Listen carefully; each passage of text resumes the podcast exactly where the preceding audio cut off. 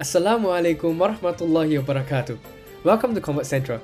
I'm Kaven Siddique Lim, the host of Converts Central, and I'd like to welcome you to Season 3 of Converts Central. Our podcast focuses on the challenges that Muslim converts face along their conversion journey to help Muslims from all backgrounds to find a strong foothold in Islam. Follow our Instagram and LinkedIn page at Converts Central, and I look forward to sharing with you all the beneficial series we planned for the year.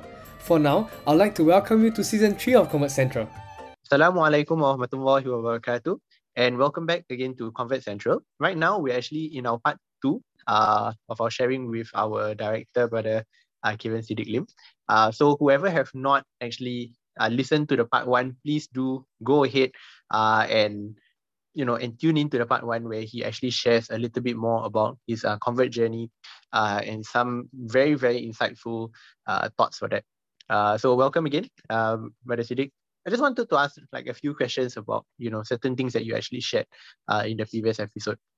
Firstly, which was actually, I think a lot of our, our listeners, they have yet to take the leap, right? They have yet to decide to convert.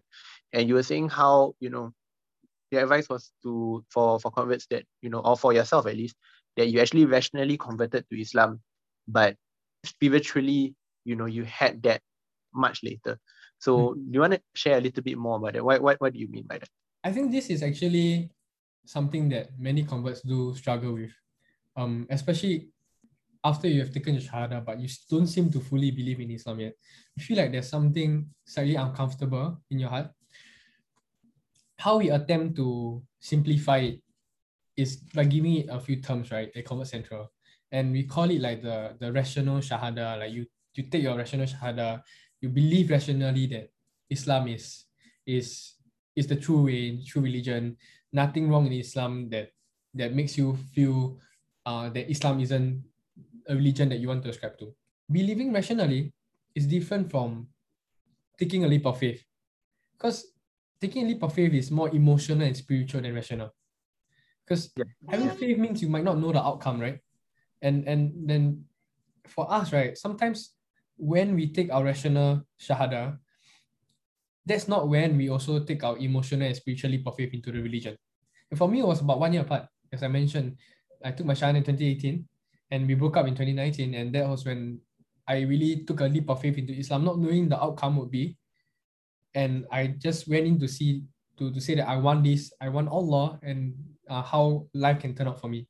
That was when I stopped giving myself excuses for certain practices that I wasn't doing. For example, before 2019, I was like not fully fasting. I wasn't praying 5 times a day. I wasn't paying zakat because I was thinking, okay, no, I can be a Muslim that prays and fast a little bit. But I'm not gonna pay zakat because 2.5% is quite a big amount. And that was then me.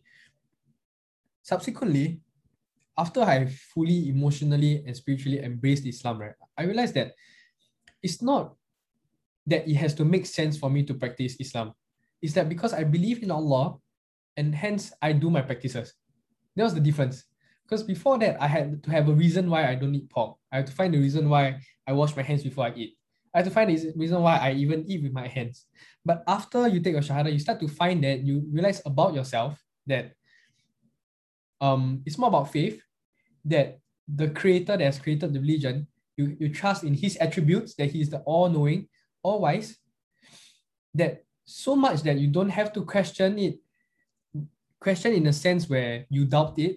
It's okay to ask questions if you don't understand, but question in the sense where you doubt certain rulings when it was decreed for us to do so. Start to realize that you're doing it because you love Allah, you trust Allah. And it's not like a day where you just decide to and then you suddenly can do it. Or probably over a period of time, then you realize that, now I'm like that. And that's when you can safely say that you have taken a leap of faith. But of course, you can also choose to consciously just put your faith in the religion. For me, it was more conscious than over time, because I was dealt a shock in my life. And going into Islam was the way to get past that kind of trauma. So that'll be how I tell my own experience. So in essence, I think how I came to the point where I rationally took my Shahada and believe in Islam was I learned about what the Quran meant to Islam and Muslims. I had my doubts and questions about Islam, and I attended classes to clarify them. That's why I logically could make sense that Islam there's an afterlife and it's Islam. how I came into this spiritual leap of faith was actually through the heartbreak, and more of when I see people practice Islam and I see that how they themselves have absolute faith in Islam, it made me inspired to take that leap of faith. And it's always, there's always an element of that leap of faith when it comes to religion. You will never fully rationalize your decision to become a Muslim. It's extremely tough because the very nature of religion, it requires you to take a leap of faith. So that's how I would separate these two things. No, I think that's a very, very good point. Like, you know, Islam, it is a religion of rationality, right? You know, there is a reason why, you know, we believe what God does. It does make sense, right? But there are certain things in our religion that we will never be able to fully understand.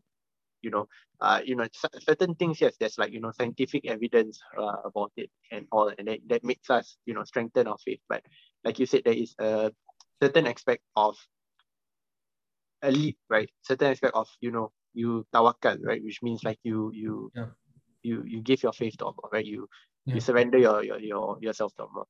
So I think, thank you so much. I think that's a very beautiful point. Also in the previous episode, you know, you were saying that, you know, your purpose in life has changed. You know, and actually, how do you feel that, you know, being a Muslim has changed your outlook on life, right? Because you still go through, you know, when anyone convert, right, they feel like, you know, their whole life changed, right? So experience us, how do you feel that has happened, you know, in terms of like your work, in terms of your school? Everything changes. In short, once you let religion enter your heart, everything changes because your purpose of life changes. That's for one that would have a big impact on your life. I used to be a very money-minded person. Like, my purpose in life was to make as much money as I could so that my family could be happy, I could be happy, and I thought that was my key to happiness. I mean, you understand Allah and you understand that nothing, even not even money, could compare to what Allah can give us. Then I guess that's when you change your purpose, right? To become Islam and become Allah, then you start to see that like there's more balance in your life for one.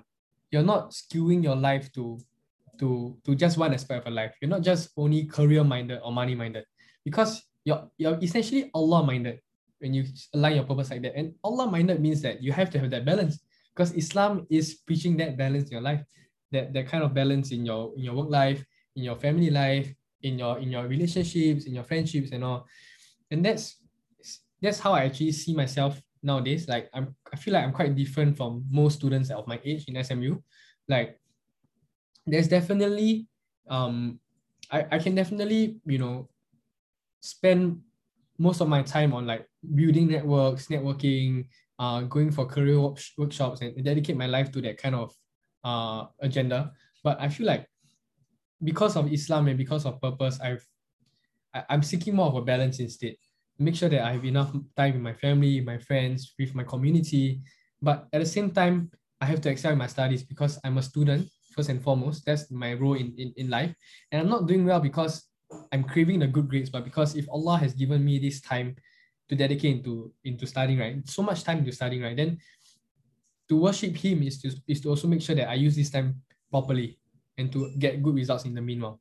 So my life has changed in many aspects. And too much to count, but overarchingly, it's really just a readjustment of your life to just make sure that you're conscious of Allah and your actions are. Thank you for that. So you were saying about how, you know, there's readjustment in your life, right? And a lot of I think converts, you know, they feel that, okay, you know, I'm searching for something, right? I'm searching for the truth. I'm searching for, you know, the right religion. And, you know, they feel that when they enter this religion, that everything is going to be easier for them, right? And, you know, with a lot of our convert sharing, we realize that is not necessarily, it's not how it is. So do you feel that, you know, since taking the first step, you know, since entering Islam, do you feel that your life has become, you know, quote-unquote, easier? Certainly in places, in certain aspects of my life, it has gotten easier. But in certain aspects, it's gotten much harder. Things that have become easier in my life is that I no longer have to make decisions that I don't have to make active decisions that put me in a very bad situation. Like, for example, like before Islam, right, when my friends asked me to like do something that I might not particularly think is good, or like try smoking or like go to the club, then I would always ponder whether I should or shouldn't, then I make the decision. But now that I become a Muslim, it becomes way more easier to know that, okay, this is definitely wrong, there are a few explanations for it, then you say no. Other things that become easier, you realize that like your time is never empty. Like there's always things to do as a Muslim, and you become happy because you're doing the things that you're supposed to do. So happiness comes not at bursts anymore, but rather you sustain a certain amount of happiness for a long time. So that actually is a very, very big thing that I really enjoy as after I became a Muslim, that I'm consistently happy because the way I generate my happiness changes. So things have become hard as well. Like for example, now you try to grapple with an identity of a Chinese Muslim. Chinese culture might conflict with your religion, and you need to chime in well with your Malay Muslim community because you're in Singapore and they are the majority. That's one challenge that has become harder. At the workplace, it's tough to explain that you're a Chinese Muslim. You know, in social settings, it's tougher. You start to experience more difficulty in practicing, because you want, at the same time as you want to practice more, you start to see that there are more challenges. And it's the same thing, right? Because I think our Prophet ﷺ also mentioned something to the effect of that. As we start to practice, shaitan is waiting in the path of Allah. So they are described as waiting in the path of Allah because they mainly want to distract people who are actually walking towards Allah. Because those who are not walking towards Allah, they have already done their job. Like they are really distracted. They are at the club. They are doing all these things. They don't need to spend so much effort on them anymore. Those who they need to distract from the path of Allah are the people who are actually walking towards that path. So I understand that like when I walk in this path and I try to do more, right, it gets difficult. So these are things that get, I struggle with my identity, communicating with my family, and also just trying to be a better Muslim. Yeah, so thank you so much, Brother Kaven, for sharing that. I think, you know, with Islam, a lot of times we are told that Islam is a way of life, right? We are given guidance on how to do every single thing, right? Not a lot of Muslims know, but we're even given guidance to, you know, how we deal with our money, you know, how we deal with our family, how we deal with, you know, even things like how we eat, how we go to the toilet. And, you know, Islam already follows our moral compass, right? And it tells us to do things that we know that are good. And it prevents us to do things that we know that are bad. And it basically controls our desires. So last question before we actually end off this, you know, what actually motivated you to actually start off Converts Central? Why we started Converts Central was actually very circumstantial. We actually started Converts Central in the middle of the pandemic, the first circuit breaker. Before that, Converts Central was just like a class project for one of the courses in Darul Arqam, which actually Brother Abbas is also part of. He has a very interesting sticker project that maybe we can bring into Converts Central sometime in the future. We continued that project. We decided to continue because we realized that the circuit breaker was actually something that cut off a lot of support for the Converts community because Arqam is no longer open, and most of the events in Darul Arqam, they were physical at that point of time. So we realized that there was a big gap, and the gap became even wider because of circuit breaker, and even wider then because it was approaching Ramadan, and especially for newer converts that, you know, the day that I converted, I spent almost the full day at Darul Arqam because I was talking to so many people who were teaching about Islam. But shortly after they shifted, Darul Arqam shifted to online conversion. So like converts don't even have the privilege of being at Darul Arqam anymore physically. So we decided that this was maybe our calling to continue. And honestly, I personally really like talking to converts about their stories and you know, finding gems that really will help other people with their own experiences. So I also decided that to step up and to host in a more professional way. So that was really why Converts Central started. Looking back, if you had brought the same experience of Converts Central maybe to 2017 or 2016, I don't think we would have continued. So it's really Allah's wisdom, Allah's perfect plan that He allowed Converts Central to to become as it is today, brought many good team members to join our team, to help with our initiative, many dedicated volunteers and people who continue to make dua for us every day. So alhamdulillah, that's why Converts Central came to be. Alhamdulillah, alhamdulillah. I think, you know, speaking for a lot of people, you know, all of the listeners here, I think whatever they have done has actually benefited a lot of people, myself included. You know, hearing like, you know, what these Converts are actually going through, you know, and feeling very blessed to actually be a Muslim. You know, so throughout all these, you know, a lot of episodes that you have already done, you know, what would you think is the highlight of your Converts Central journey so far? For podcast recording wise, right, I love talking to certain speakers because they are so funny and they are so engaging. And one of the speakers that I really love recording with is Brother Ali. The things that he shared, the things he say, the jokes that he make are really so on point, and he really has a way to make me smile. And that was probably one of my most enjoyable podcast recording sessions, because we are also close in person as well. My favorite moments in Converts Central will actually be meeting our team members and our volunteers, because ultimately, devoid of people, right? Converts Central is essentially, if you take the people out, we're just making podcasts, and that doesn't really impact a lot. And how we impact much more is getting people involved in the initiative to take a stake in the initiative in their own community and get them to contribute. So my favorite parts of being Converts Central will be the monthly meetings with our team members. We meet every month. We just had our meeting for May on Zoom because it's COVID, right? So I love meeting them. I love listening to them. I love seeing their passion for this small initiative that started with me and the team of converts that were in the class last year. And it's so refreshing always, and it pushes me to continue working hard for the community, because I know that there are people that might not be directly even involved in the community and the kind of benefits that we're trying to bring, but are still so passionate to help us continue doing what we do. So yeah, favorite podcast experience and favorite team experience. I guess every month I'm getting my favorite experience, so I'm nothing short to complain about. Thank you so much. So all you listeners out there, you know, Converts Central, you know, like my brother Kaven said, it's not only a podcast. We are a community as well. We are always actively looking for speakers. We're always actively looking for volunteers. And you know, we hope to bring this experience. You know, we actually did our last Eid event as well, where we actually met. You know, we had be able to talk to some of our listeners, some of our participants on that day. So do tune in. Inshallah, you know, Converts Central will have a lot more of these activities coming up.